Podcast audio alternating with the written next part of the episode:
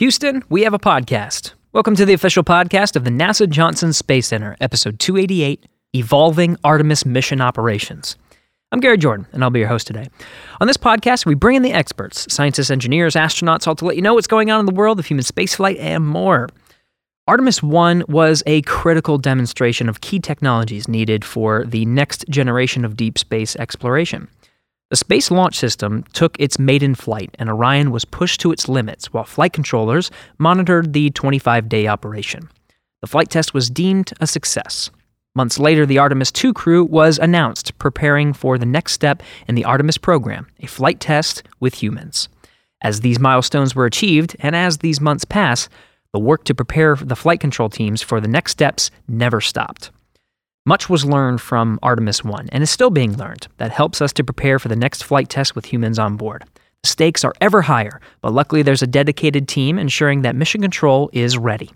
To walk us through what was learned from Artemis 1 and what we're doing right now to evolve and prepare for Artemis 2 and beyond, we have the lead flight directors for the Artemis 2 mission, Zeb Scoville, currently acting, and Jeff Radigan, who will soon take on a permanent lead for the Artemis 2 mission operations from here in Mission Control Houston. All right, let's go ahead and get started. Enjoy. T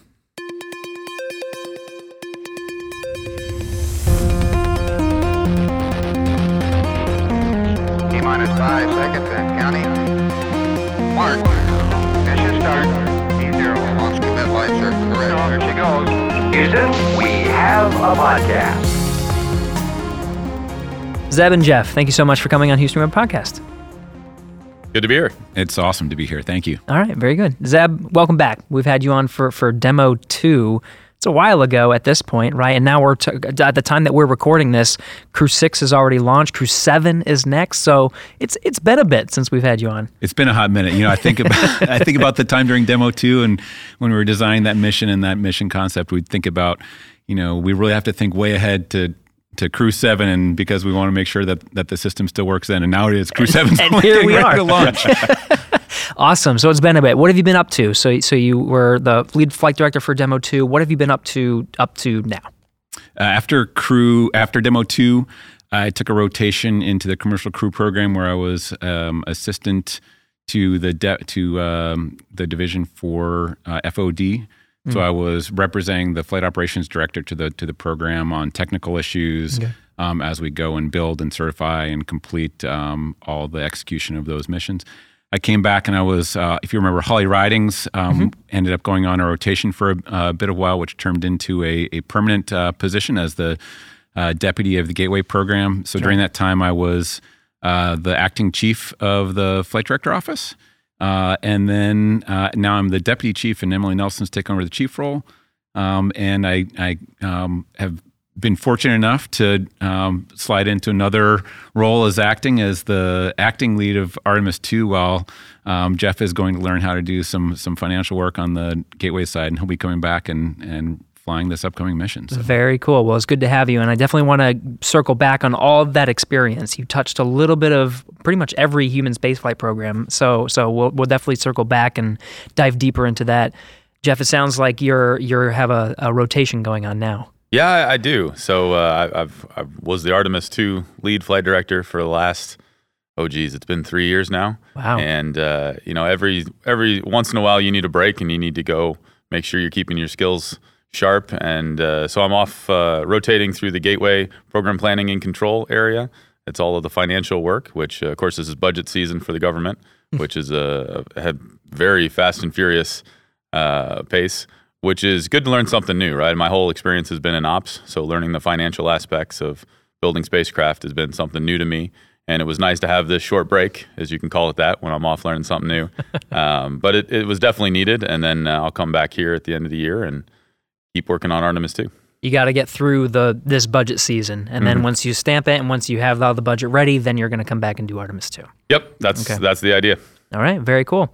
Uh, now, I think it's important to, to circle back and just saying your role as, as a flight director, right? Um, both of you are flight directors, and that means that you have to maintain these skills. So, so Jeff, even though you're off doing, you know, working on budgets, are you still doing shifts in mission control? Absolutely. I'll be yeah. there next week. Probably when this airs, it'll have already passed. But yeah. uh, yep, I'll be flying a space station. That's what I do in my spare time.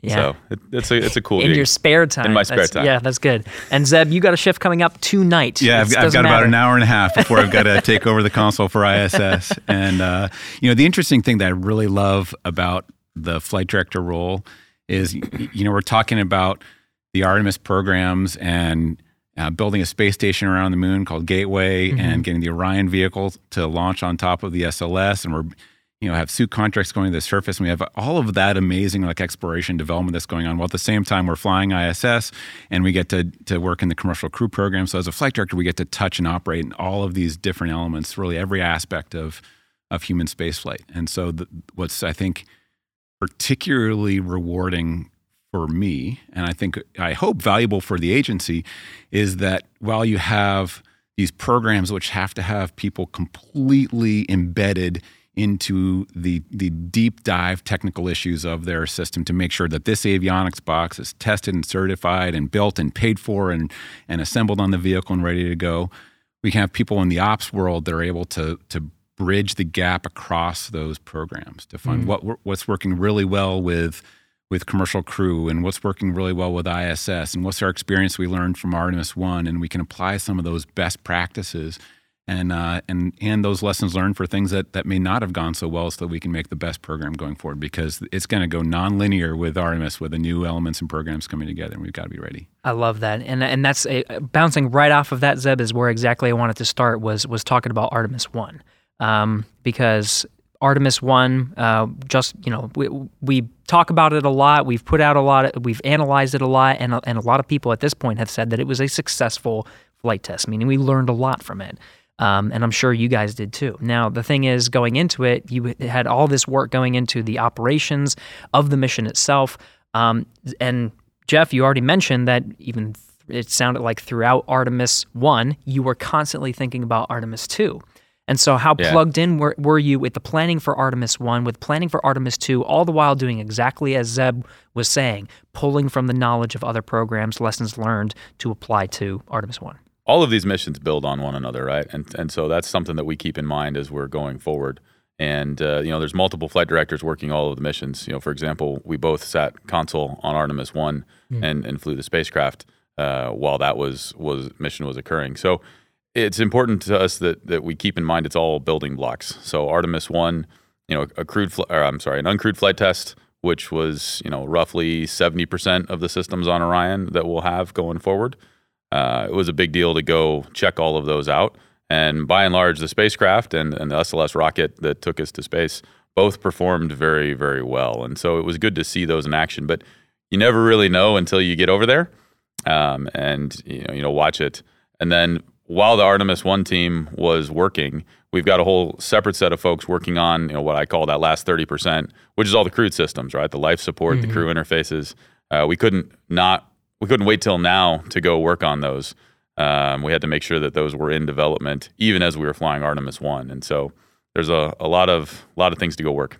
And so, from your perspective, when you're when you have this overlap of of working on Artemis One, you planning for Artemis Two for as long as you were, is that where the bulk of your time is spent? Coming up, understanding the systems, coming up with the flight rules that are necessary to add the human into the mix. It is. It is, and that's why you know we have multiple flight directors working on these these missions.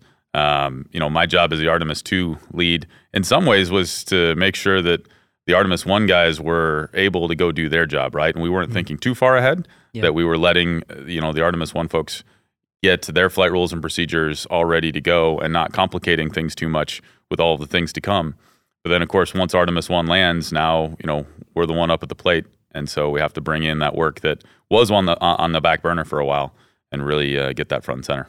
When it comes to the flight rules from Artemis 1, the non human parts, is there some rework that has to be done in order to include the human, or is it just as simple as copy paste into Artemis 2? Well, it's not as simple as copy paste. We'll start if only it were. If only it were. we'd, we'd, save some time and effort. But yeah. the the risk difference is really where I think you know where I think we should focus the conversation. Okay. Because you know Artemis One was an uncrewed test flight. We really put those systems through a lot of uh, environments that um, we knew we were going to take more risk, and the agency decided that you know if if we lost the vehicle, it was worth the risk uh, to learn about the spacecraft, learn about the lunar environment, learn about the reentry environment.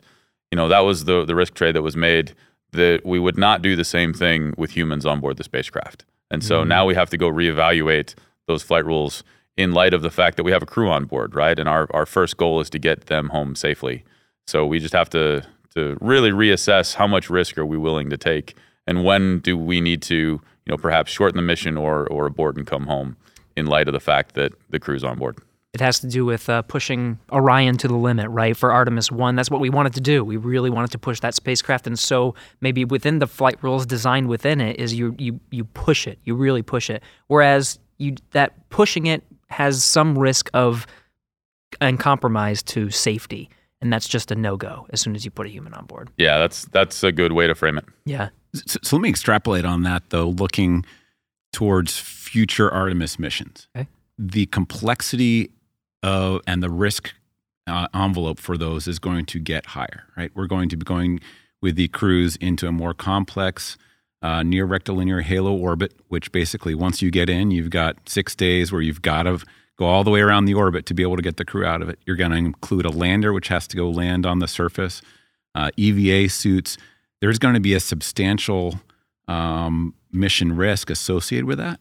Mm-hmm. And so I really look at Artemis 2 and Jeff and I have talked about this that that the the Artemis two job is to buy down as much of the risk that we can um, on this mission um, from those future missions, so that they're not having to, for the first time, understand the risk of uh, rendezvous and prox ops, for example. So we have a test on this mission where we're going to do some manual flying capability to show that if the automated system fails, this is what the handling qualities are like. This is you know the crew taking manual control and how it flies. This is real test pilot kind of stuff. We're going to yeah. be looking at, you know, setting up um, makeshift radiation shelters if there was uh, an event during this mission. So we're ready for that if we ever need it. We're going to practice depressing the cabin and repressing the cabin to a lower uh, pressure to 10.2 psi, mm-hmm. knowing that that we can test these things. We have we can take on some of that risk on Artemis two, so that we're more informed about the overall risk going into three, four, five when it only gets more complex how far can you get in terms of reducing that risk when it comes to um, and I'm I'm thinking about this from the perspective of their different mission profiles, right? From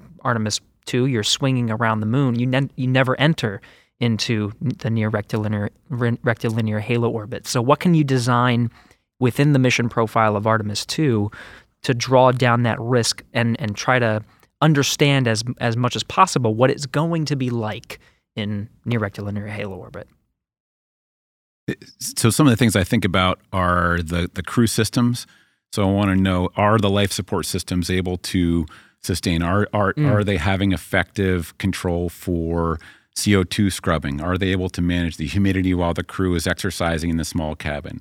Um, are, are, we able to have the toilet work effectively? Is the cabin and stowage management in there able to work? Is the crew able to control the stowage for landing so that we're able to keep the the CG within the box for loading? Are we able to um, have crew piloting control to be able to have them recover lost communications so that they can reacquire our you know tracking communications with the earth so th- there's a fair amount that we can do we are limited a little bit by the fact that we are only flying orion and we have mm. we don't we can't bring a lander into this mission we're not bringing in mm-hmm. a gateway into this mission so we can't naturally test those aspects of it um, we have a lot of experience from the the guidance and navigation from Artemis One. Um, in, in terms of being able to know, you know, this is where Orion is, this is where it's going. How can we track that? And we we learned some lessons there, and we'll pick up more of that on, on this mission. Um, but as much as we can do in Artemis Two, we're we're gonna gonna do while well keeping the crew safe.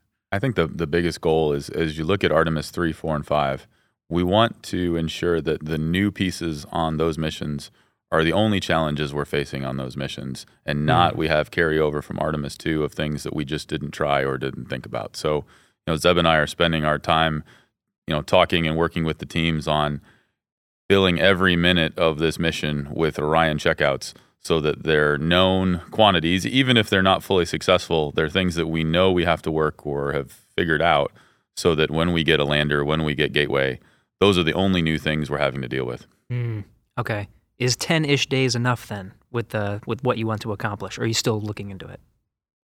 I would tell you we will put as much content into 10 days as possible. If we had 11 or 12, we would we would add, but uh, okay. uh, you know, trajectory wise, that's not really uh, what we're looking at, right? We're looking at 10 days. Zeb mentioned um, lessons learned from Artemis One, right? Obviously, you guys are pulling quite a bit from that lesson. We've uh, we've had time after the mission to digest. You you yourselves said that you sat in on the mission and got to understand what it's like um, to to perform a lunar mission operation. What are some of those key things that we're pulling from Artemis One to bring into the next Artemis missions? You know, I would start again with the fact that the Orion spacecraft uh, worked worked fantastic when we were sitting on console uh, you know, looking at the solar array power generation, uh, the the sun is mm-hmm. always on in in lunar space, and uh, it's a, a, way to you know ensure we've got the power systems working. Uh, the thermal environment was uh, a little more benign than we expected. Our heaters weren't coming on nearly as much as as we thought they might need to, which was good, right? That'll give us more power for uh, payloads and and science objectives when we go fly those in future missions. You know, Zeb mentioned the orbital navigation uh, you know, figuring out where you are in space is actually a, a tough problem. I think everybody's gotten very used to GPS, uh, and of course, uh, there's no GPS around the moon yet. Yeah. Yet, ah. Uh, perhaps one day there will be. But without that, uh, you know, we had to go back and and really relearn how to figure out where we were in space, and uh, you know, I think we did that quite successfully, and our navigation systems worked worked quite well. So there was a lot of adjusting from low Earth orbit, where we've been flying human spacecraft for, for a long time now, uh, and readjusting back to lunar space because it's a little bit different. Zeb, how was that? You got to you you um did a you know as a flight director, you've been flying in low Earth orbit for pretty much your whole career, and now you get to experience what this is like. Was it was it fundamentally different? Was it a lot of the same? How how was it comparing it was no. gobsmackingly awesome. Let me just tell you. So, um, right. you know, think, one thing that stands out to mind, and I will hold this forever. That a, a particular moment in Artemis One, when you know they've launched, they're um, you know they're heading out. They had just burned TLI, uh, translunar in, injection burn, and we got some of the first video looking back at the Earth just for a moment, and it sort of faded down below to to go out of the field of view of the camera. But there was this just this moment. We're like, we built this spaceship. We're going to put people on it, and everyone on Earth is right there in that in that frame. um, and it just really brought home to me that this is happening. This is not something eh, that, or this is something that has sustained uh, presidential administrations. It's got partners on board and committed, um, both international partners and commercial partners. Um, we've got contracts. We've got metal being cut to build all these elements um, from from you know the rocket bodies to the space station to the landers and the suits. Right. Mm-hmm. Um, we're we're going. I mean, that's sort of the catchphrase of the Artemis program, but it was going. it really became apparent to me when I saw that moment. Yeah. And then from you know at that moment, I also realized we need to tell this story better. mm um, and one thing that we hadn't really appreciated was the challenge of trying to balance the engineering telemetry data that we're trying to get down from all the systems on the spacecraft that we're looking at accelerations and prop usages and temperatures and you know manifold pressures and all these things when really also what we wanted to make sure we had room for was some bandwidth for some some video to get down not just the the, the images and stuff that we're going to downlink or we're going to you know download off the vehicle when it lands but we no kidding have to show this story to the people right and so we we set up a streaming service, right? And you may recall this, like we we opened up um, some of the bandwidth to to start making it live as much as we could, and and I think that that is a, a lesson learned for me to make sure that you know we bring the world on Artemis two, right? You're preaching to the choir, Zeb. We keep, we keep yelling at you guys. More bandwidth, more video. Right. Yeah, but you know that that's that you know unlike you know when we're in low Earth orbit, we have TDRS where we can go 600 megabytes a second, right? Yeah. We now have to adapt to the deep space network and the drop off in bandwidth as we go to distances where we're talking at, at full throttle, we can get six megabytes per second.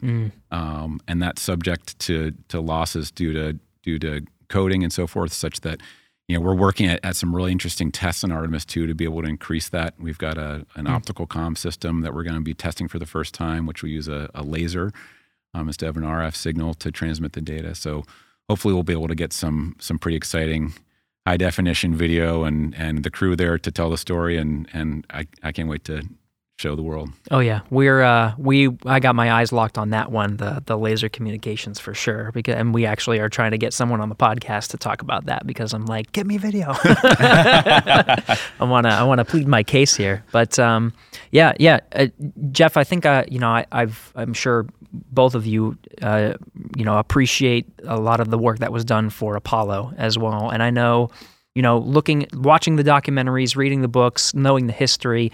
There's that moment that a, uh, a couple of flight directors, a couple of historical figures have talked about of switching that map you know, you've done all these tests in low Earth orbit, and for Apollo 8, for example, switching the map on the front room to Earth and and Moon in the same picture, and now that's that's something that we are going to do repetitively. That's something that you have to think about continuously. I wonder if that's something that sort of if you if you so you see that you got to sit on console and be there for that moment. If you had sort of the same reactions as Zeb, thinking like, "Gosh, this is this is happening." I think when it really hit home for me was was a, uh, a little bit before the mission, um, as we were looking at what the communications with the vehicle would be, and uh, if you look at the maps in the control center, the vehicles always go from west to east. Right, we launch in an easterly direction and we achieve orbit, and then uh, that that's just that's the way every space vehicle goes, right? Because that's the way the, the world turns. But when you do TLI, if you put the spacecraft and you map it where it is on the Earth, it starts going west, and it just has this interesting behavior to where uh, we we call it the hook is is the colloquial term to where after you do TLI, the trajectory basically makes a hook, in our case over Africa, and starts going what in my mind is the wrong direction. It's like, wow, how are we going west? oh, we're not. We're just going higher and higher and higher towards the moon.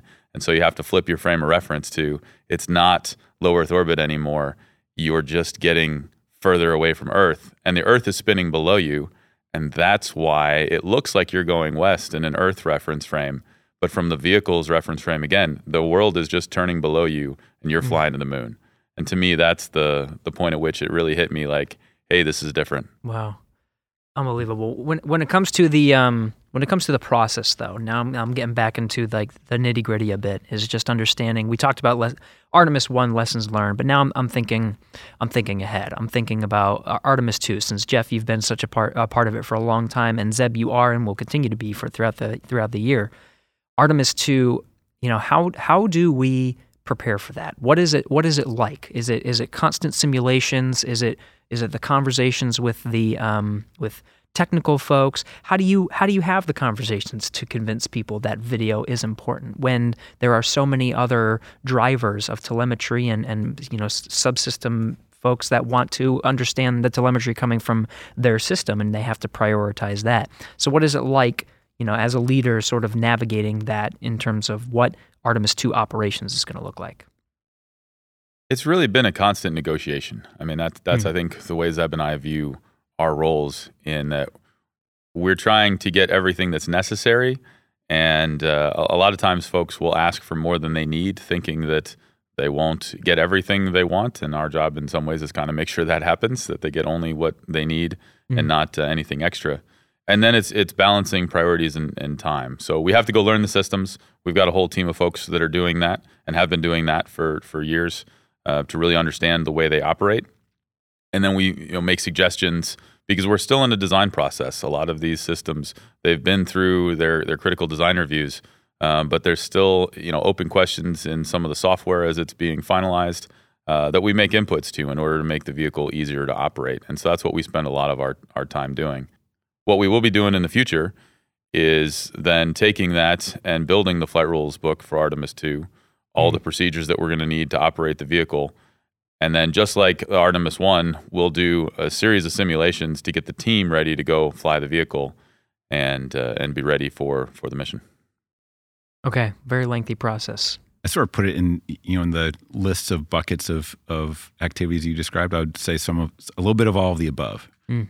Um, so Jeff mentioned the procedure development, the flight rule development, and you know trying to to balance objectives and priorities and and requirements. Right. I would say it's also getting hands on the hardware and talking to the engineers and going out and testing the hatch and and being with um, the recovery teams at the vessels to see what that process is going to look like when you when you're getting the crew out of the boat and having the crew go through suited tests um, in the cabin and pre-launch dress rehearsals, but then also you think about Artemis One. We demonstrated that the crew that the ground can fly this vehicle without a crew on board, right? Hmm. Added the crew into the picture. What procedures do we want the crew to execute versus the ground? We want the capabilities so that the crew can also demonstrate they can fly the entire vehicle back home without us. So if we lost com, they can be the masters of their own destiny. Hmm. Um, you know, we've showed we can do it. We need to show that they can do it. Um, and you know, within those procedures, all those things that we had as had as you know ground commanding procedures, we need to now implement onto things that are executable by the crew and their displays. And um, I think there's a lot of crew capabilities and interfaces that that there is no substitute for putting your hands on hardware for making the sure that the actions you can do while you're suited, strapped into that seat, um, to make sure that sort of an end to end you know, mission profile that, that comes together. So as, as many hands as we can shake for the people that, that build that hardware and then show it to us is, is what our job is, I think, from here to launch. There's a, uh, there's an interpersonal component too. I know, um, you know, we, we, we keep talking about the crew and, and we talk about the procedures and stuff, but I know I know Zeb. Uh, when the Artemis Two crew was announced, you guys got to you guys got to meet them, shake hands, and and sort of get some face to face time with them. And I wonder if it sort of sank with you in that moment when you guys were were talking and meeting. And I'm I'm sure it was it was a joyous occasion, right? But just the gravity of understanding, like exactly what you're saying, like you know they they are the masters of their own destiny to a certain extent, and that you have to make sure that you have the the processes, the the procedures, and and you have a, the best understanding of what this mission is and can be, and you're preparing for the future. But you understand, you know, the risks that go in with that that interpersonal connection of looking the person in the eye and saying, "I'm don't worry, I'm going to take care of you." I wonder if that's a component of it too. We cannot ask for a better crew. I mean, we could fly Artemis two with anyone in the astronaut office. It's, it's, across the board a great group. Yeah. This this crew I am particularly excited with. Um, I've known them all for a long time, um, and they gel together. Um, I think that that Jeff and I have all had you know experiences with them at a, at a personal level and a technical level and you know just as much as um, you know we'll have their back they've got our back as well um, and that's that comes down to trust mm-hmm. and you know i'm glad to know that we've got it in spades and Jeff, that, that's true for the team too, right? I mean, we have you have to make sure that you have experienced and trustworthy flight controllers at your side every every step of the way, and that's why you're doing the sims. That's why you're training across the board. And so, um, you know, what are you doing now, really, as eh, for Artemis Two, to make sure that you're going to have a trustworthy, ready to go team by the time we fly? Yeah, and, and it's you hit on it right. Trust is is what really holds any operations team together, right? Whether it's in human spaceflight or whether it's it's somewhere else. Uh, you know, at this point, we've got a number of folks who have been working this mission for years, like I have, mm-hmm. and they've gotten opportunities to go meet the engineers who are designing the vehicle or who design the vehicle, the folks that are building it, to really build trust with those people as well so that we're able to communicate effectively. You know, trust leads to good communication. Yeah. To really fully understand the system so that we can make good decisions. I know we'll have some additional folks joining the team as time goes on. There's always a little bit of turnover in any operations team. Uh, and that's why we have, have the training regiment that we do in order to, to bring folks in, get them integrated with the team. But uh, I, it's really the folks that have been with us for a while on this mission that are going to hang around till the end. I mean, that's hmm. that's those are my right hand folks, and you know, I Zeb can probably talk about it because you know he took my my team hmm. and he's running it now, and it seemed to be be pretty flawless from what I've been able to see. That uh, Jeff runs to- a tape ship. this team is primed; they know their stuff. but it really comes down to that, and and I know yeah. they'll treat the crew the same way it's it's always inter- it's interesting to hear you talk about the crew, right? Because from my perspective, these are folks that we've flown before. Um, mm. And hmm. so there, there wasn't maybe the new shine on, oh, these are the astronauts for, for Artemis 2. It was, all right, these are great astronauts. I'm really happy to have them flying on too, but they're folks I already know and uh, happy to work with again. That's awesome. Um, I want to kind of lead into sort of the evolution of, of operations because I think um, you know, historically, I, I, just learning from from my own selfish perspective on on commentary. I, I pull from from folks who have done commentary before me to to learn how they did things. And the things I think that is has changed the most dramatically is, for me at least, is the number of spacecraft systems players that are involved in human human spaceflight. You got to learn about Dragon. You got to learn about uh, Starliner. You got to learn about the cargo vehicles, spacesuits, um, now Orion, uh, we have to think about the HLS. We have to think about all these different components. I wonder how you guys balance it. Because, uh, you know, Jeff, I know you're talking about um, the Orion and you want to make sure Orion is prepared, right? But it's not like the flight control teams in general are ignoring HLS operations and gateway operations, and you guys are thinking about it, right? There's you have to plan actively for that. How do you balance the huge variety of spacecraft systems, um, flight flight rules, and and everything. It's it seems to be a more dynamic time than ever. There's a core set of spaceflight systems and spaceflight knowledge that we all have to have, mm. and that really apply to any vehicle we fly. And we I think we start there is really okay. um, where we we have our, our, I think of it as core set. You know, uh, uh there's multiple prop systems, but they're all propellant to you know you put delta V into the vehicle to to move it around. There's life support systems. They all keep the crews alive. Now the specifics of those are different, and so that's where understanding the core principles at first, and then really trusting our team because I'll be, I'll be honest with you, I can't keep up with every detail of every uh, vehicle that we fly. But that's why we have a team. That's why we have dedicated folks to go specifically learn the ISS ECLSS components or specifically work and interface with SpaceX and the entire SpaceX team for their ECLSS equipment. You know, we've got folks that have learned and are learning Orion. We'll have the same thing for HLS and Gateway. So it really, I think you have to start with that firm foundation. Hmm. And then each and every time, make sure you get the right experts on your team for the vehicle you're flying and ensure that they've got time to train appropriately, right? I think that's what Zeb and I worry about a fair amount is ensuring that we've got folks time to go get smart on those systems. Uh, yes, they're they're competent at that that core understanding, as I mentioned, but we got to get guys into the details and really have those uh, on our teams.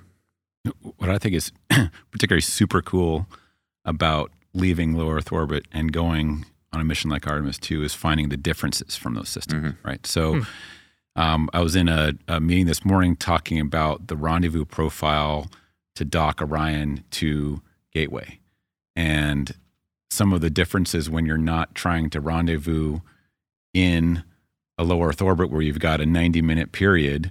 All of a sudden, you don't have these relative velocities that will bring the vehicles apart or separate them because there are different altitudes. Like you basically can fly straight and true in a, uh, in a NRHO orbit you know, for miles and miles and miles, right? Because uh, you don't have the Earth's gravity perturbing it in the same way. You have when you have a mission that's nine days instead of six months, how you treat the crew in terms of um, psychological support for long duration expeditions versus a nine day sprint mission where we're going to be pushing them and pushing the vehicle to its limits changes how um, we plan and schedule their day, what sort of debriefs we need to be able to get from them, what sort of um, rest periods we need to be able to factor in. And so, like looking to make sure we don't apply, we apply the right lessons from past programs, mm. but don't apply patterns which may not always be applicable. And, and those little differences are what really make it, in my mind, interesting to to see how those evolve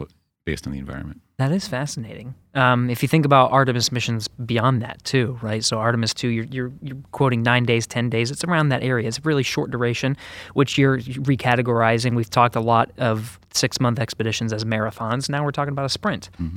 And so I wonder, you know, for for Artemis missions going forward. You know, is it is it that same mentality, um, or, or you know, is there is there this growth period where Artemis missions get progressively longer? Maybe not to six months, but you start have to having some kind of nice mix of the sprint and the marathon and those sorts of things.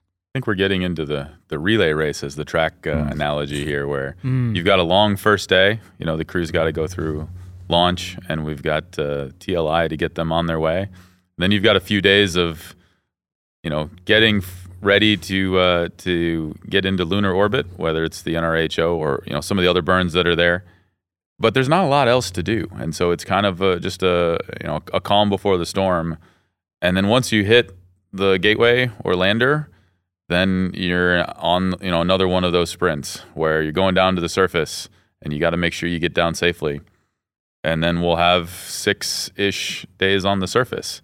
Hmm. Well, that's a lot of that's a lot of time that we need to go do the EVAs and then get the crew back to the vehicle and it's going to be a hard charging time. But once you undock Gateway, now you've got uh, a five day ride home that there's not a lot going on. So you got a little bit of time to rest again, uh, all before you get into reentry, which is obviously a, a dynamic time frame. So mm. there's some really active, really heavy times, but then there's also some times where I think the crew can can catch their breath, where the ground team can catch our breath, and then prepare for the next activity. So it's really going to be a, a, series of sprints rather than a, uh, a marathon. Okay. That's a good way. Yeah, and the marathon is the every day on space station. You mm-hmm. got your whatever 10, 12 hours. You got your workouts. You got to make sure you get through it all. And there's a lot of science to do that you have to get through. Um, and then everything has to play off of each other in terms of priority. Um, is is there anything that uh, you know when you're talking about things to do, things to check on on Artemis? Um, you know, are are you what are you doing to make sure that you can go into it with a certain level of confidence. Jeff, you mentioned um, one of the goals here for Artemis 2 is to make sure that for Artemis 3, you've done as much as possible to make sure Orion is ready, that you can think about Orion for future Artemis missions.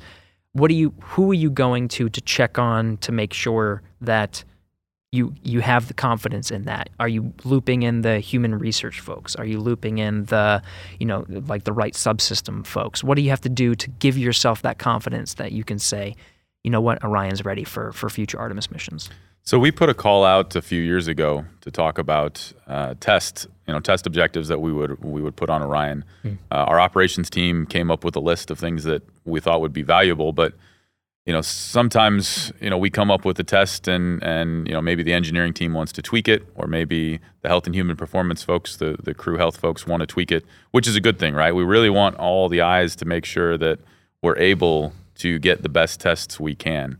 And so those are, have been developed, and I, I think they'll continue to get tweaked as we go forward hmm. um, to ensure that we're really getting the, the best tests we can. And so those are run past our engineering folks here at NASA um, and, and as well as our medical folks. There's another piece of it though, which is you know more forward looking. What are we going to do on Artemis three that we don't have to do on Artemis two? And can we do as much of that on two as possible? Right? Zeb mentioned the the cabin depress. We don't, we don't need to depress the cabin on Artemis 2. We can keep it at 14.7 the whole flight, but we are going to have to depress it to dock to Gateway and the lander. So is that something we can do? And we, it is something we are going to do on Artemis 2 to go ensure that we've got the right procedures in place to depress and repress the cabin. We think that's uh, a good activity to ensure that we fully understand those systems. And uh, we can do that not because it's necessary for Artemis 2, but because it's necessary for Artemis 3 and beyond hmm. to be able to do those missions. And so that's what we're really trying to look at, uh, you know, ProxOps for Artemis 3, Artemis 4 that's why we have the Proxops demo on Artemis 2, uh, and we're going to fly the Orion around the ICPS, is not because we need it again for Artemis 2, but because the Artemis campaign, the future Artemis missions, are going to need our knowledge that was gained on 2. Yeah. Very interesting. Um, you know, there's a lot. There's a lot of rabbit holes that I think we can we can go down when it comes to the operations. Um, I do want to keep it, you know, more high level so that we're not um, you know we we can get into some of the like the the deeper sort of nitty gritty things, but I think uh, in general, I think one of the things to to take away from this is just that um, this is happening, um, that Artemis One already happened, and that we have a crew that we can look into their eyes and say, "You're going to be flying to the moon." Um, and that we're having these conversations now. One of the things that we, we talk about a lot when it comes to Artemis is, um, you know, the whole moon to Mars idea.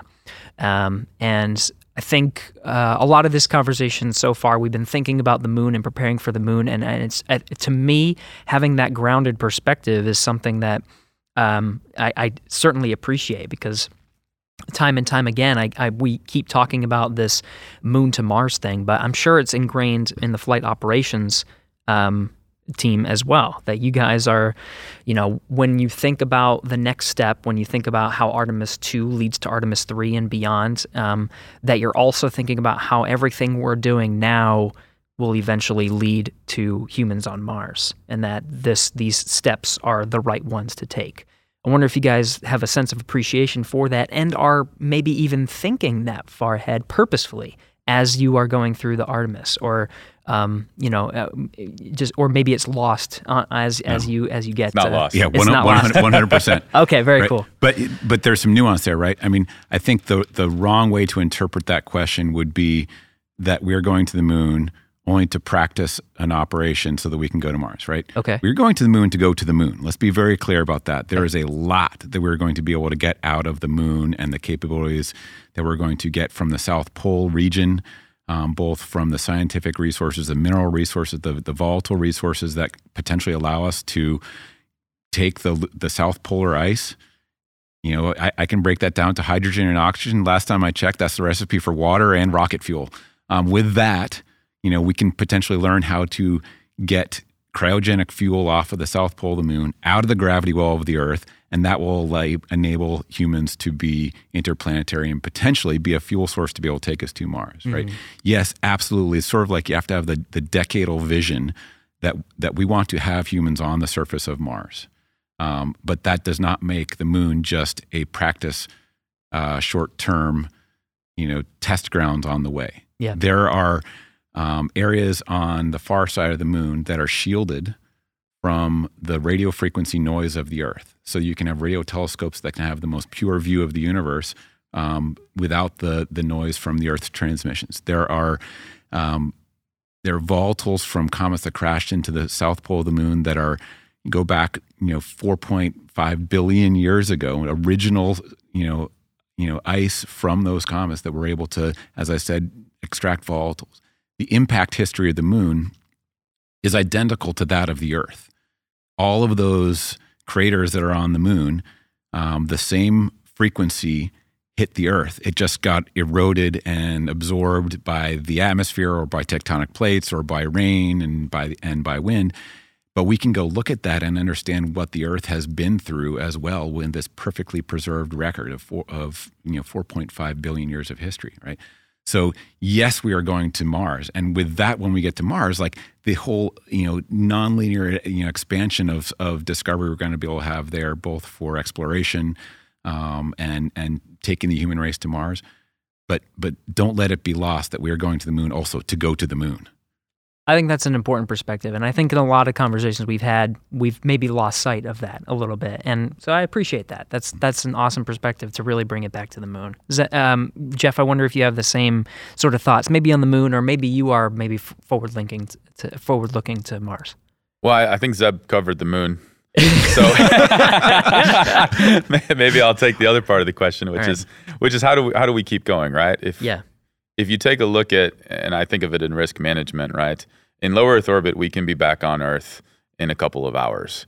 In lunar space, it's going to be a week or more to getting back on on Earth, and in Martian space, it's going to be six months till you can get home. The the amount that you have to sustain yourself as a crew in a vehicle just grows as you know the further away from from Earth we get and that transition is really what we're learning here. Mm. Um, I, know a, a, lot of of our folks going through the Artemis two development have kind of made that mental shift, but there's there's more to go because you know on Artemis two we can get back in anywhere from two to five days. Uh, you know, worst case return time. As we get into the NRHO, it's going to be you know seven eight days home. That's a long time, and so your mindset has to change from do we need to do everything we can to get home as possible to hold on i got to stabilize where i'm at right mm-hmm. i have to be able to handle uh, you know whether it's a failure case or whether it's an unforeseen situation i don't have the luxury of just returning to home as fast as possible i have to be self-sufficient and that concept that shift is what's going to get us to mars because we have to be self-sufficient to be able to to trans you know go over the distance between the Earth and, and Mars. So we have to make that shift. We have to keep going on that. The moon is is the next step. Uh, it's not the first step, but it's the next step. Yeah. And uh, we have to be able to to just again be more self sufficient with the spacecrafts, uh, which leads to the operations team on the ground figuring out how can we support the crew in the spacecraft rather than you know fly from the ground. We've gotten kind of used to flying the space station from the ground and some of the other satellites from the ground, and we're going to have to get back to how do we best prepare the crew and the vehicle to fly on their own? And then, you know, we're the the troubleshooters that they can call for help, but it's uh, it's them and the spacecraft flying itself. It is a shift, isn't it? There's a certain level of discomfort because there's almost an ease in knowing that you can do things real time, you can mm-hmm. control things from the ground, you can relieve the crew, but it is sort of a shift. And in a way, I guess to me, I would think that it's kind of uh, a good like you say, shift in the mentality that it would take for sustained operations. Is it fair to say that, you know, the more that we do Artemis missions, the more that we do that, the more that those procedures are refined and the better prepared we are for Mars? I think if we do it the right way, the answer is yes. Okay. And I, I, think it, it's going to take us having to, you know, perhaps you know, put our ego and pride aside a mm-hmm. little bit and say, okay, what's what's best for the long term mission? that is an operations team that is in some ways on call to a vehicle and a crew that has to sustain themselves. Mm-hmm. And uh, that's just a little little bit different. If we do this the right way, it's absolutely great preparation for going to Mars. It's it's going to teach us a lot about how we're going to go do that successfully. If we treat it as a, a time delayed low Earth orbit where we call the ground for everything, that's not really setting us up for long term success. And so mm-hmm. we mm. have to make sure that we have the right mentality going in. And so, is that bringing it back to the moon? You spoke so passionately about the moon. I, I wonder how it builds, how Artemis builds on itself in a way. If you think about it, Artemis 1, Artemis 2, a lot of these are sort of the stepping stones. We're doing Artemis 2, we call it a flight test because that's what it is. We're making sure the system is ready for those future Artemis missions. But the idea is that it's a sustained program and then it gets increasingly more complicated and you can try new things. You could do some of the lunar excursions, you can stay there for longer periods and it just sort of keeps building and building and building. Um, thinking about that and preparing for that, uh, that's it's it, is it fair to characterize it as a ever evolving thing and how are we tackling that? in many ways, it reminds me of the uh, early ISS assembly days, where mm. each shuttle mission might be happening a few months uh, after the previous one, and it's going to bring up a new laboratory module, or a new truss segment, or new solar arrays, or new radiators, or new you know power systems going to be reconfigured, and so each flight of that vehicle it keeps evolving, and with it comes new systems and new capabilities. Now take that and and look at that uh, on an exponential scale with with uh, Artemis, and mm-hmm. you bring in the lander and the partnership with SpaceX there for the first one. There's going to be a, a, second partnership um, for future landers on the Artemis Five timeframe. Um, you bring in all the international uh, and commercial partners to the Gateway program, and that's going to take an assembly uh, sequence itself. Um, it'll be a smaller scale than ISS, but still, nonetheless, it'll have evolving capabilities that that get built into that. Um, the the lunar surface, I really believe, is where there's also going to be a similar uh, growth of capabilities, not just for the NASA missions um, that are that are for humans, but there will be the CLPS missions bringing logistics. Um, there will be communication infrastructure uh, potentially being put into orbit and on the ground. Um, there will be uh, potentially you know, commercial missions that are going to to uh, the surface regions, and and there'll be, as I said, multiple landers, multiple suit developers. Is there eventually going to be a, a lunar uh, habitat that is more long term? Do how the the duration of the stay uh, goes from the six days that Jeff talked about to potentially 30 days or even longer. Um, that is going to be something that, at the cost and effort of each mission, we don't have the luxury of not expanding mm. the capability rapidly on each mission. We can't repeat the missions without growing each time because it's such a, an investment by um, all the the partner nations and companies to be able to do this that we've got to grow quick and we've got to learn it fast. Yeah, yeah. I, uh, I think of the space station that way that it's uh, it's not necessarily the same thing, but it is. I mean, we it's it's a very is a very refined process, and we have these long expeditions to continue to do science, right? They go up there, the mission is science, but it is sort of different, uh, Artemis being in that way that uh, it, it, like we can see increasingly complex. We're trying new things every single mission, like you're saying, and it's a very exciting time. I'm definitely looking forward to it. Zeb and Jeff, thank you so much for coming on Houston We Have a Podcast. This was a fascinating discussion. Lots of work ahead uh, to prepare for Artemis 2 and beyond and you guys are the right folks to do it. So I appreciate your time. Yeah, thank you. My pleasure. It'll be here before you know it. That's true. I gotta get back to work. See you later. All right.